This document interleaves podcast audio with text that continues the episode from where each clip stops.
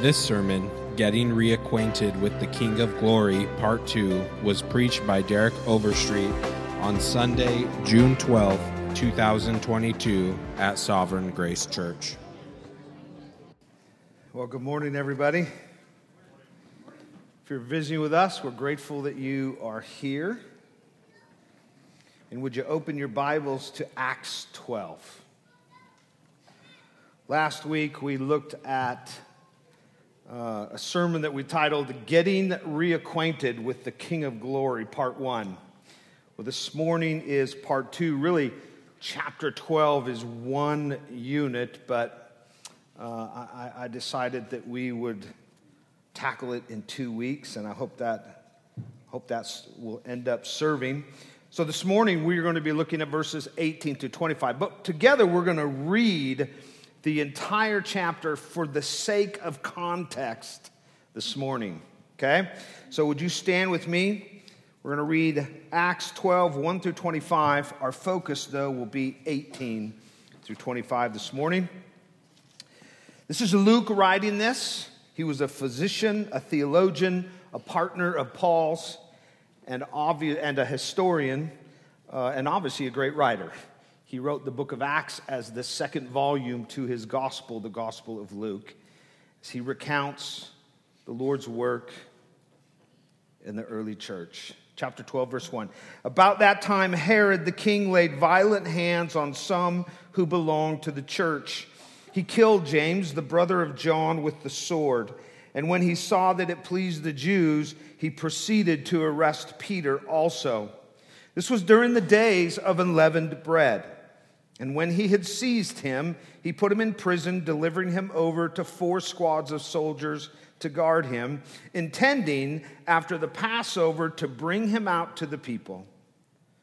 So Peter was kept in prison, but earnest prayer for him was made to God by the church. Now, when Herod was about to bring him out on that very night, Peter was sleeping between two soldiers, bound with two chains and sentries before the door were guarding the prison. And behold, an angel of the Lord stood next to him, and a light shone in the cell. He struck Peter on the side and woke him, saying, Get up quickly. And the chains fell off his hands. And the angel said to him, Dress yourself and put your sandals on. And he did so. And he said to him, Wrap your cloak around you and follow me. And he went out and followed him. He did not know that what was being done by the angel was real, but thought he was seeing a vision. When they had passed the first and the second guard, they came to the iron gate leading into the city. It opened for them on its own accord, and they went out and went along one street, and immediately the angel left him. And when Peter came to himself, he said, Now I am sure that the Lord has sent his angel and rescued me from the hand of Herod and from all that the Jewish people were expecting. When he realized this, he went to the house of Mary, the mother of John, whose other name was Mark, where many were gathered together and were praying. And when he knocked at the door of the gateway, a servant girl named Rhoda came to answer. Recognizing Peter's voice, in her joy, she did not open the gate, but ran in and reported that Peter was standing at the gate. They said to her, You are out of your mind. But she kept insisting that it was so, and they kept saying, It's his angel. But Peter continued knocking, and when they opened, they saw him and were amazed. But motioning to them with his hand to be silent, he described to them how the Lord had brought him out of the prison. And he said, Tell these things to James and to the brothers. Then he departed and went to another place. Verse 18, our focus this morning. Now, when day came, there was no little disturbance among the soldiers over what had become of Peter. And after Herod searched for him and did not find him, he examined the sentries and ordered that they should be put to death. Then he went down from Judea to Caesarea and spent time there. Now Herod was angry with the people of Tyre and Sidon, and they came to him with one accord, and having persuaded Blastus, the king's chamberlain, They asked for peace because their country depended on the king's country for food. And on an appointed day, Herod put on his royal robes, took his seat upon the throne, and delivered an oration to them. And the people were shouting, The voice of a God and not of a man. Immediately, an angel of the Lord struck him down because he did not give God the glory. And he was eaten by worms and breathed his last. But the word of God increased and multiplied. And Barnabas and Saul returned from Jerusalem when they had completed their service, bringing with them John, whose other name was Mark. You may be seated. Let's pray. Lord, grant us the grace to hear, to believe, and to act accordingly. To live our lives to have our thoughts be aligned with what this text reminds us is true. Not merely about us, but more importantly, about you. In Jesus' name, amen. Well, in the words of the great American philosopher, you probably know him well, his name is Forrest Gump. Life is like a box of chocolates. I don't have very good southern accent. You never know what you're going what you're gonna get. Life is like a box of chocolates.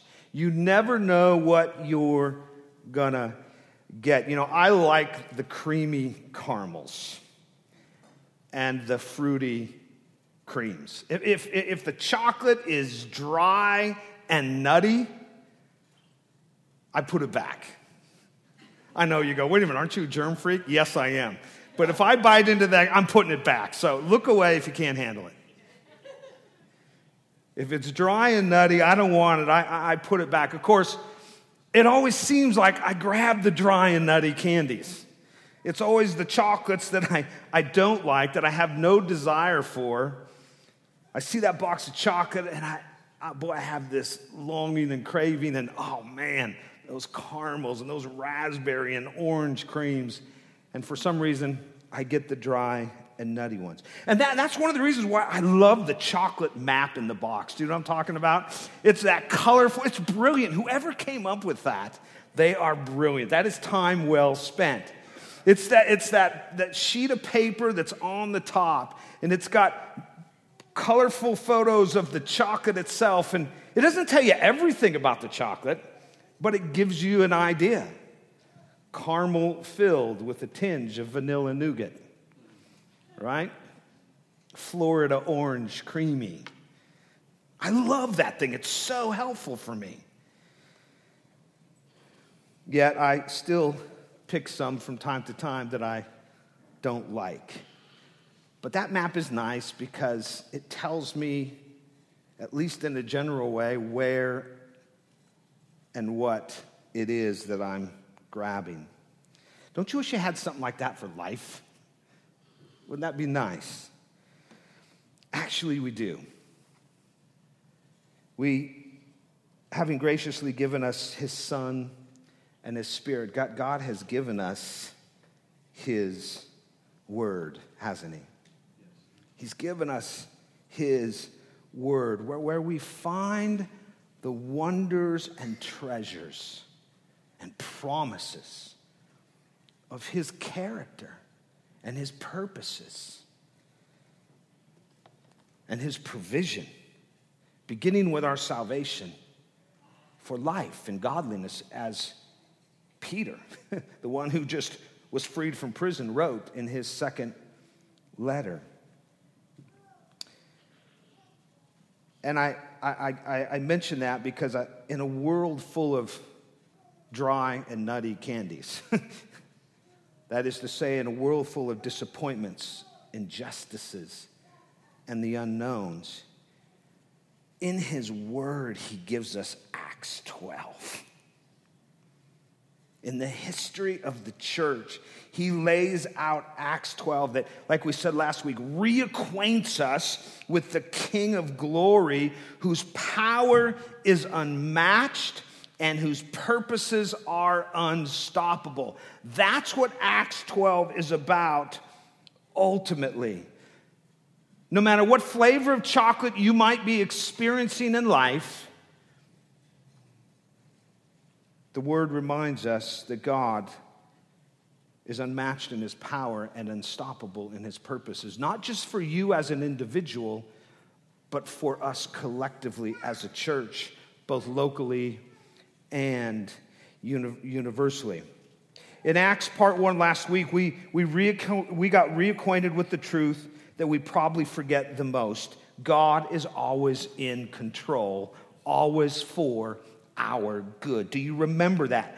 Well, that message continues today.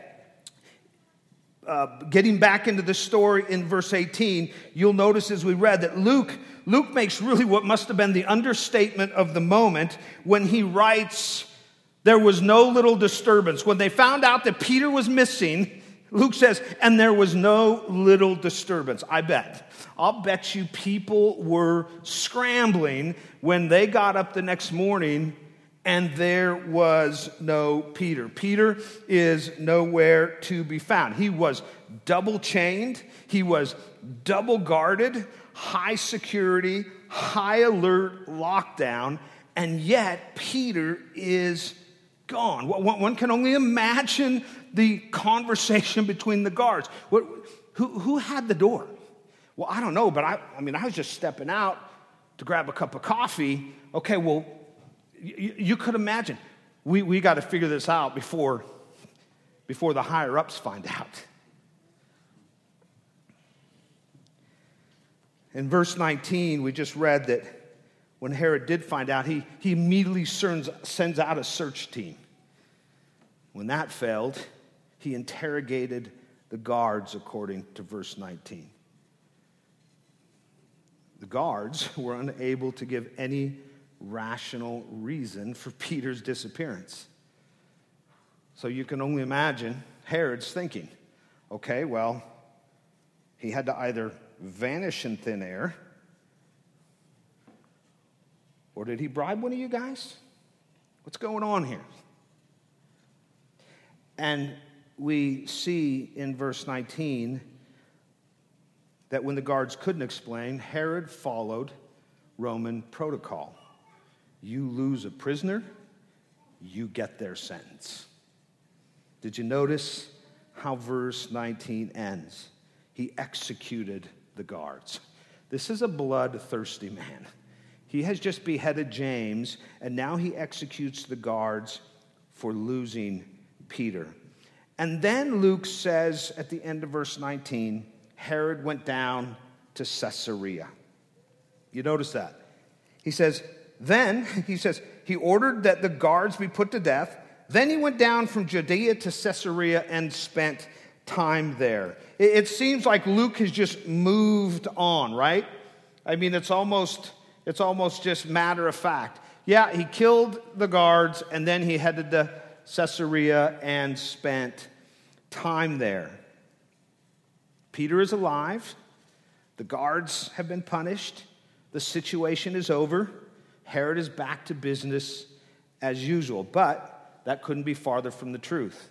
We're still in the same story. Notice what happens in verse 20. Now, Herod was angry with the people of Tyre and Sidon, and they came to him with one accord. And having persuaded Blastus, the king's chamberlain, they asked for peace because their country depended on the king's country for food.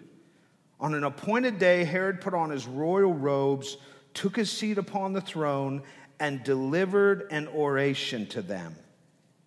And look at verse 22. And the people were shouting as they listened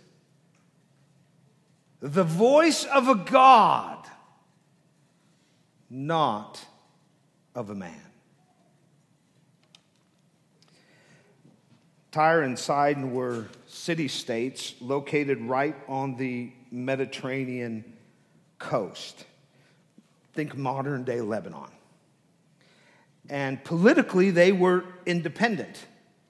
They were independent, but apparently, according to Luke's count here, they were very dependent on Galilee as their breadbasket. They, they, it seems that they needed Herod to feed their own people. And something happened where they fell out of favor with Herod and their food supply was in danger.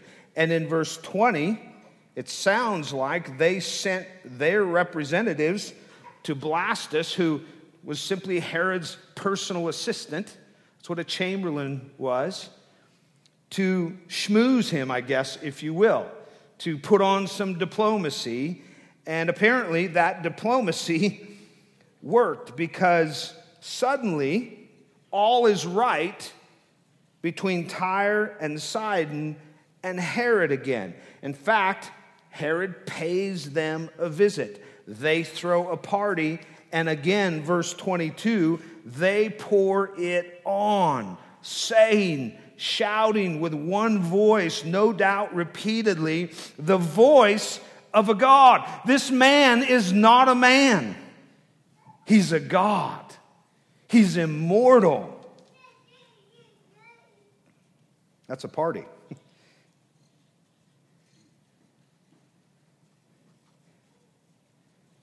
James is dead. The church is hurting. There's Herod, arrayed in royal robes seated on a throne, basking in the people's praises. You are a God. You are transcendent. We worship you.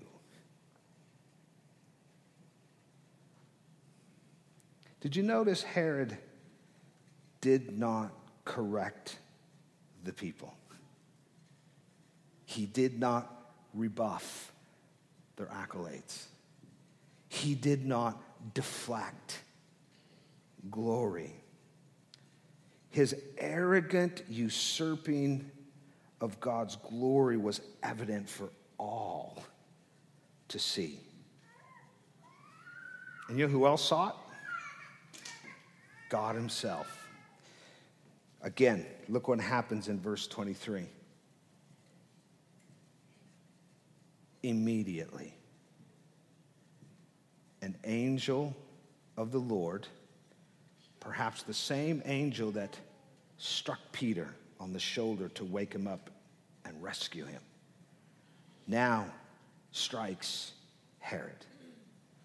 Immediately, an angel of the Lord struck him down. Why? Because he did not give God the glory. And he was what a horrific death. Eaten by worms and breathed his last. As he soaked up the glory from the people, God saw it and struck him down. The Jewish historian recounts it this way. We just read Luke's account. Josephus writes this After the completion of the third year of his reign over the whole of Judah, Agrippa, that is this Herod, Herod, this is Herod Agrippa the first, he came to the city of Caesarea. Here he celebrated spectacles in honor of Caesar. And on the second day of the spectacles, clad in garment woven completely of silver, so that its texture was indeed wondrous. He entered the theater at daybreak. There, the silver, illumined by the touch of the first rays of the sun, was wondrously radiant, and by its glitter inspired fear and awe in those who gazed intently upon it. Straight, straightway, his flatterers raised their voices from various directions, though hardly for his good, addressing him as a God. Don't you love? Don't you love how The Bible tracks with history, or maybe we should say history tracks with the Bible, because it's his story. He goes on to say, the people uh, addressing him as a God said, May you be propitious to us. They added, And if we have hitherto feared you as a man, yet henceforth we agree that you are more than mortal in your being. And the king did not rebuke them, nor did he reject their flattery as impious, but shortly thereafter he looked up and saw an owl perched on a rope over his head. And at once, recognizing this as a harbinger of woes, he felt a stab of pain in his heart. He was also gripped in his stomach by an ache that he felt everywhere at once and that was intense from the start.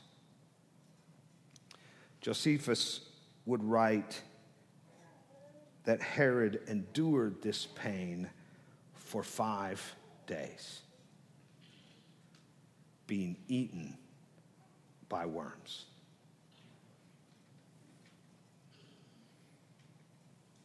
Herod stood before the people as though he was God, paraphrasing John Calvin, plucking God out of his seat. and God struck him down.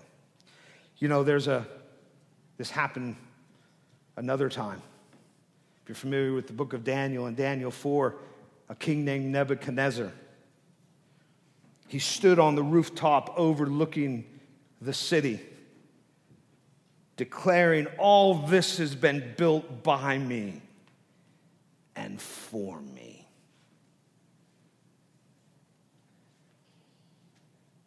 And immediately, he was told that he would lose it all. God ultimately made him go insane, drove him out into the wilderness where he lived like a wild animal for seven years. Now, God was merciful to Nebuchadnezzar because he actually restored him. And Nebuchadnezzar had the opportunity to come back to his kingdom and give glory to God. Not so for Herod, for whatever reason. But the point is that God is jealous for his glory. And, you know, how do we, how do we apply this to our own lives? I, I don't think any of us have ever been mistaken for a God, maybe Tom or Bob. I certainly have been, never been mistaken for a God. But I do submit to you that in some way we are well acquainted with gladly taking pride in ourselves or taking glory for ourselves. And it's typically very practical ways. I, just a, a, a, quick story about my own life. Uh, years ago, I had a very unhealthy, more importantly, sinful habit. It's called smoking. If you, if you, if you like the tobacco, if you like the cigarette, uh, well, today's a good day to quit for your good and the glory of God. But I remember uh, when I was in the professional world, and somehow word had gotten out that, that I had smoked at one time and quit. Uh, and I tried to quit numerous times, like every other smoker. Uh, but it just, you know, quitting cold turkey never worked. I don't think they had patches back then. but the point is, it was really hard to quit. And so I would actually have people, particularly members on my team, that would come say, Hey, I, I, I, heard you were a smoker. I'd go down to the front of the building with somebody on my team. They'd be on their cigarette break. And so, how'd you quit smoking anyway? And I always said this I just quit. Just quit cold turkey. I mean, if you want to quit, you can do it. You just got to do it. That's what I did. I don't know how many times I told that. I remember one day somebody came into my office and wanted to talk to me about quitting. And I just remember a gentle voice in my heart saying, You didn't do that. And in that moment, I realized I've been robbing God of his glory in my life. Oh, so, a very small thing. But the way I told that story, and we can, we can tell our testimonies in this way too, where we take the glory for, for coming to faith in Jesus. For me, with the cigarettes, I realized I was robbing God of His glory. I had an opportunity to speak about the power of God at work in my life in a very practical way that was very relevant to people around me. And I was soaking up all the glory. I was the hero of the story. And so this person came in and said, Hey, tell me how you quit smoking. And I said, You really want to know?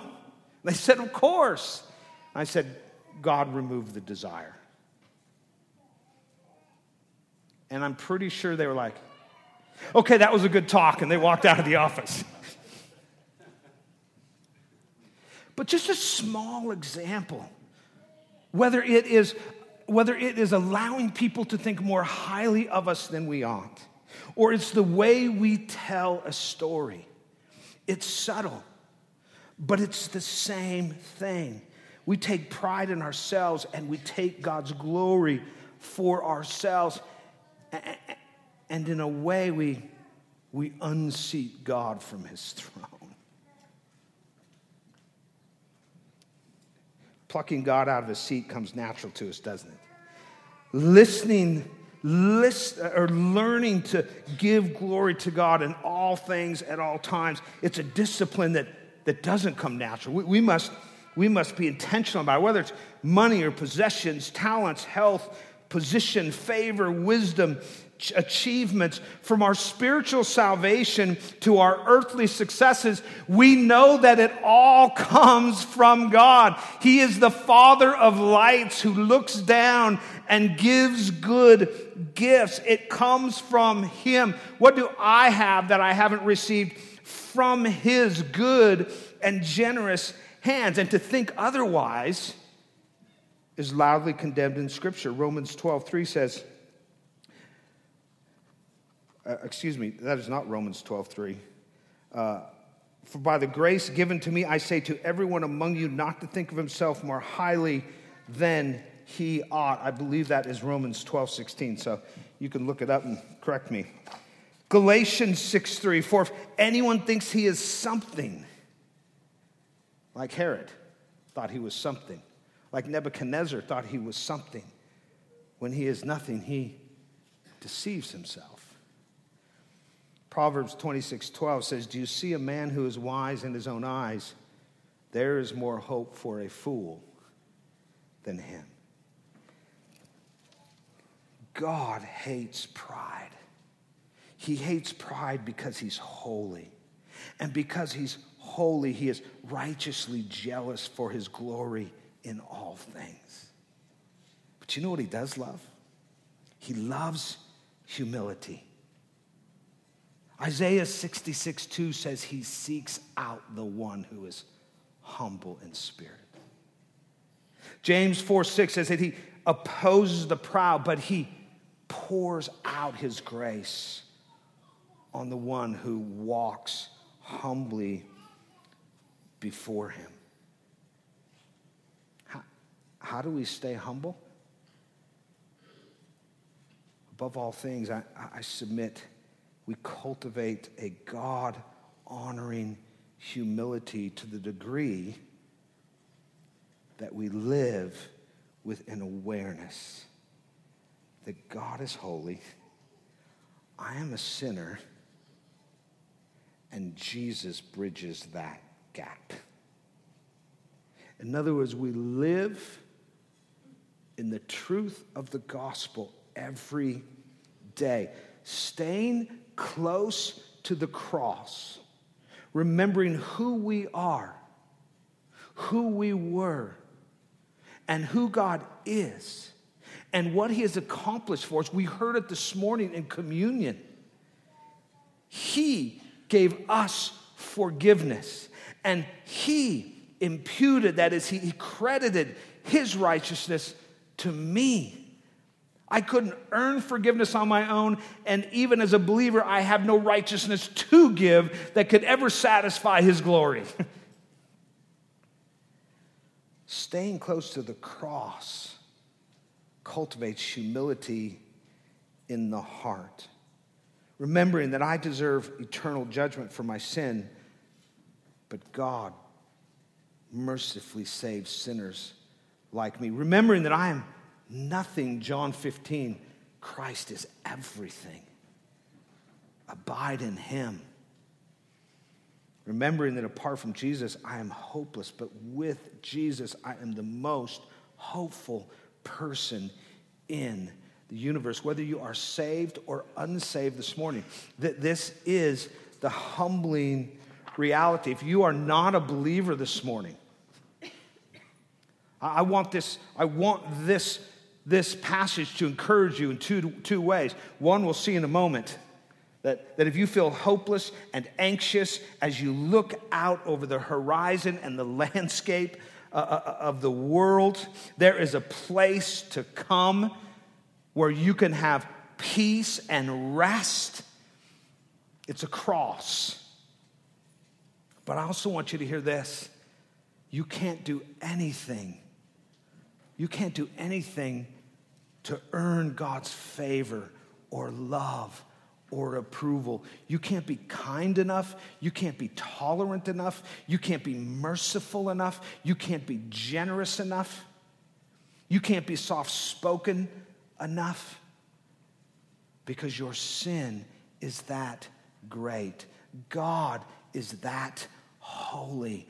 Oh, but praise be to God who took our situation into consideration and sent his son to pay the price for your sin. A Savior who is greater than your great sin. A sacrifice that removes your sin past, present, and future, so that God, according to Psalm 103, will no longer look upon you according to your sin, will no longer treat you according to your sin, but will only pour out mercy and grace and love that is unfailing and unending and will follow you into an eternity. That is the message and the implication of the gospel of Jesus Christ, and you don't have to work yourself up to it. You don't have to pass any litmus test. If you don't know Jesus this morning, what you need to know is that you might not be struck down immediately and eaten by worms, but there is coming a day where you will spend an eternity separated from the Lord under his judgment that to us is unfathomable in a place the scriptures call hell and it will be unending. It will be so horrific. Scripture says you will cry out for the mountains and the rocks to fall upon you and kill you, but you won't be able to die. All of that can be changed in an instant of a moment by acknowledging to God, You are holy, I'm a sinner, and Jesus is the only bridge to gap that distance. I believe.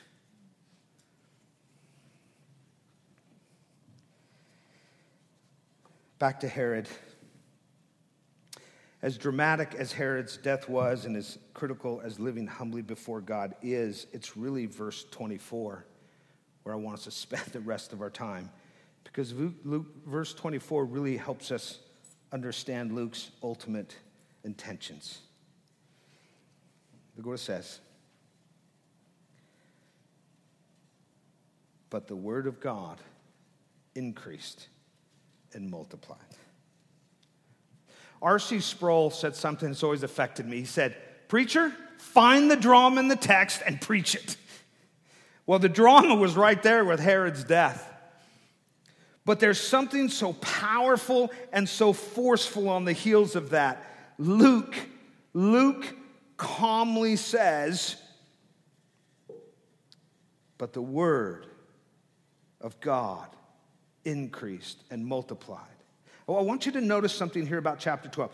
No, the beginning of the chapter like Saul, the beginning of the chapter, we found Herod ravaging the church. He murdered James. He arrested Peter, intending to do the same. That's how this chapter began. But look how it ends. James is dead. I can't explain that. But Peter is free. Herod is dead. And God is victorious. In the midst of all of this drama, Luke triumphantly declares, but the Word of God, yes, even after all this, the Word of God increased and multiplied. Translation disciples kept proclaiming. The gospel kept advancing. Sinners kept getting saved. The church kept growing. Did the hardship and persecution cease? No, let's just keep reading Acts. And it won't. It won't until the imminent return of Christ. But God's spirit empowered gospel mission through his church once again triumphs, even over kings, even over bloodthirsty kings, even over a king who, who had entire city states dependent upon him just for their people to eat. That's power. That's power. But the church, Luke wants us to know, marches on. God's word spreads, i.e., God is unstoppable. It was that way in Acts, it's that way today, and it will be that way because God is unstoppable. No matter how things look, God is always in control and he is unstoppable in his per there is no opposition that can thwart his God ordained purposes. Listen, the world we know this. The world has always been opposed to the gospel. It always will be. And it is today. We, we hear about it today in places like the Middle East where professing Christ will get you beheaded on the beach. You remember those gruesome images? You experience it personally when you get canceled on social media, ostracized by your family, or marginalized at work because your love for Jesus puts you at odds with the culture.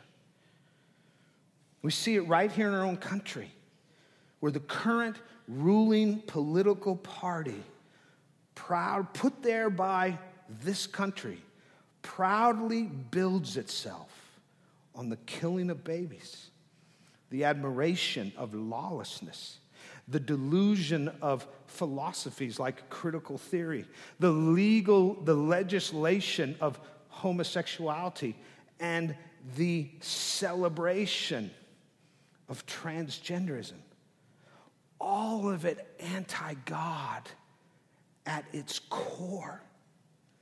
Modern day declarations of we are not men, we are gods. Oh, church, we, we need to pray for our country. But we need to rest as we do. Flip over to Psalm 46 real quick for me.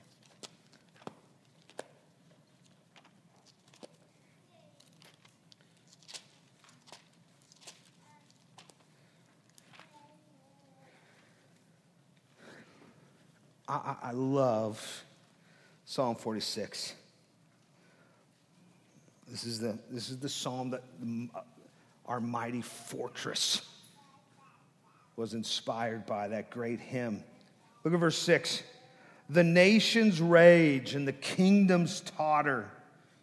He, that is God, utters his voice, and the earth melts. God utters his voice. He, he merely says a word, and the earth melts. That's the unstoppable power of God. He goes on in verse 10 to talk about how we then should respond Be still and know that I am God. I will be exalted among the nations, I will be exalted in the earth. Whatever you see happening, I am with you, he says in verse 11, and I will be exalted. In other words, I've got this. What fears do you have today? I've got this, God says. What unknowns have you shaking in the corner?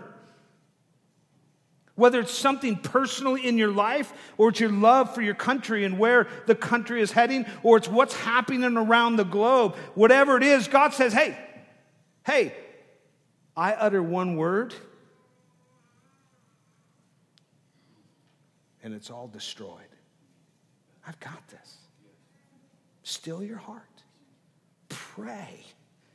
Pray for people. But don't panic. Rest in knowing that you are hidden in my Son, Jesus Christ. And I am at work advancing those purposes. And in that, I am unstoppable. Listen, but by the way, if you, if you are new around here, we are careful about how the news intrudes this pulpit. We, we, around here, we avoid over contextualizing the gospel for the sake of perceived cultural relevance. And from this pulpit, we, we preach biblical truth, not American politics. You know why? Because our hope is not in what we see on the TV screen or hear in the podcast.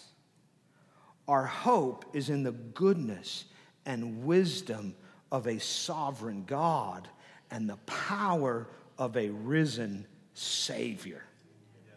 Nothing else and no one else. And you know what Acts 12 does? Through events that happened in real space and time, whether we have Luke's account or we have the historian Josephus's account. Acts 12 thunders 2,000 years into the future to us today, reminding us that our hope that we have in a sovereign God and risen Savior is a sure hope. And it does that by showing us that those who oppose God will ultimately not succeed, whether it's in this life or that life, and that is God's call. Why did he spare Nebuchadnezzar but not Herod? I don't know. But God does know. And that means, come what may, armies, kings, kingdoms, presidents, philosophies, social constructs, elites, academia, allied forces, political powers, and anything else that Satan will choose to use to destroy the church and her mission will fail.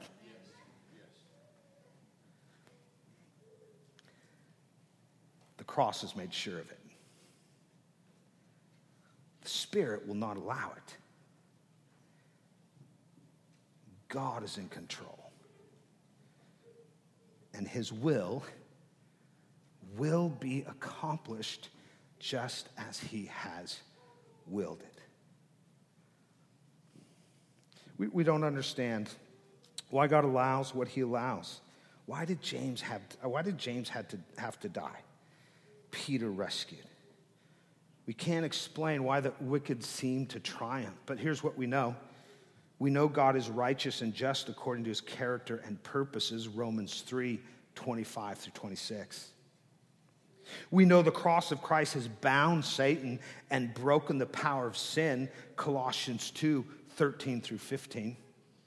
We know that the Spirit in us, that is the Holy Spirit, is greater than he that is in the world, 1 John 4 4.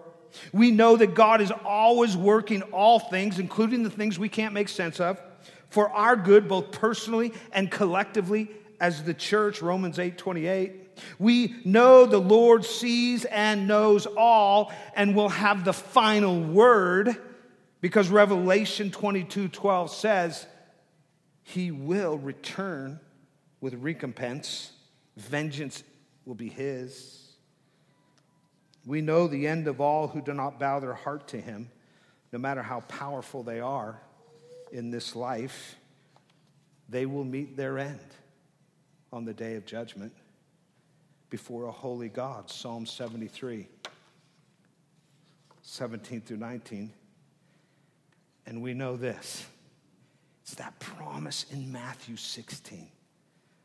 God's people will prevail. Jesus said, Peter, same guy who's on death row. I wonder if he thought about this. Peter, I, I will build my church, and not even the gates of hell can stop it. We believe these truths, but Lord, help us with our unbelief, right? Lord, reacquaint our hearts with the God of Acts 12 reacquaint our hearts with your character and promises. That's exactly what Peter's rest on death row and, and the church's prayers in their darkest hour and, and Herod's gruesome death reacquaint us with. The unchanging truth. We sang this morning in that opening song God is unchanging. The unchanging truth that God is always in control as He brings about His unstoppable purposes of redemption, saving sinners for His glory, creating a people for Himself, rescuing sinners from their pathway to hell, from their pathway to destruction, so that they can worship Him alone, so that they can live and bask in His glory and His goodness forever. God will prevail his people by preserving his church and bringing us to our ultimate and highest end to live with him forever. He is our God and we as his people without sin, without suffering, without sorrow. No faith, because we'll be living by sight. No prayers, because praise will continually be pouring from our mouths. That's why we should be hopeful in our Christ centered spiritual or spirit empowered mission. God is unstoppable. Who can contend with him? Have you not heard? Have you not seen? I am the God of the universe.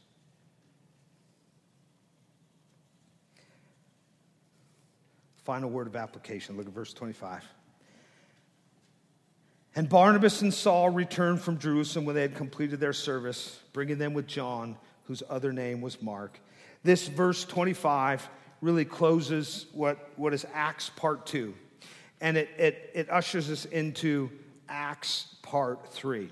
It, it serves as a bridge to a whole new day in God's unstoppable mission. Beginning in verse 13, we, we now turn our attention. Luke turns the attention to, to Paul and his church planting efforts from here on out, we see churches, gospel centered, spirit empowered, word informed churches being planted throughout the known world by the Apostle Paul and his partners. And the point is that the gospel continued to advance forward, and it does for us. We are witnesses to the power of the gospel advancing un, in an unstoppable way because we're here, because we know Jesus. We wouldn't be here if if it wasn't. And so our application here is very simple. Keep praying, keep resting, keep gathering, keep evangelizing everyone around you. keep fellowshipping, keep obeying the word, keep serving, keep giving, keep enduring, keep persevering, keep showing mercy to those who need mercy. Keep speaking the truth in love. Keep loving those who aren't like you.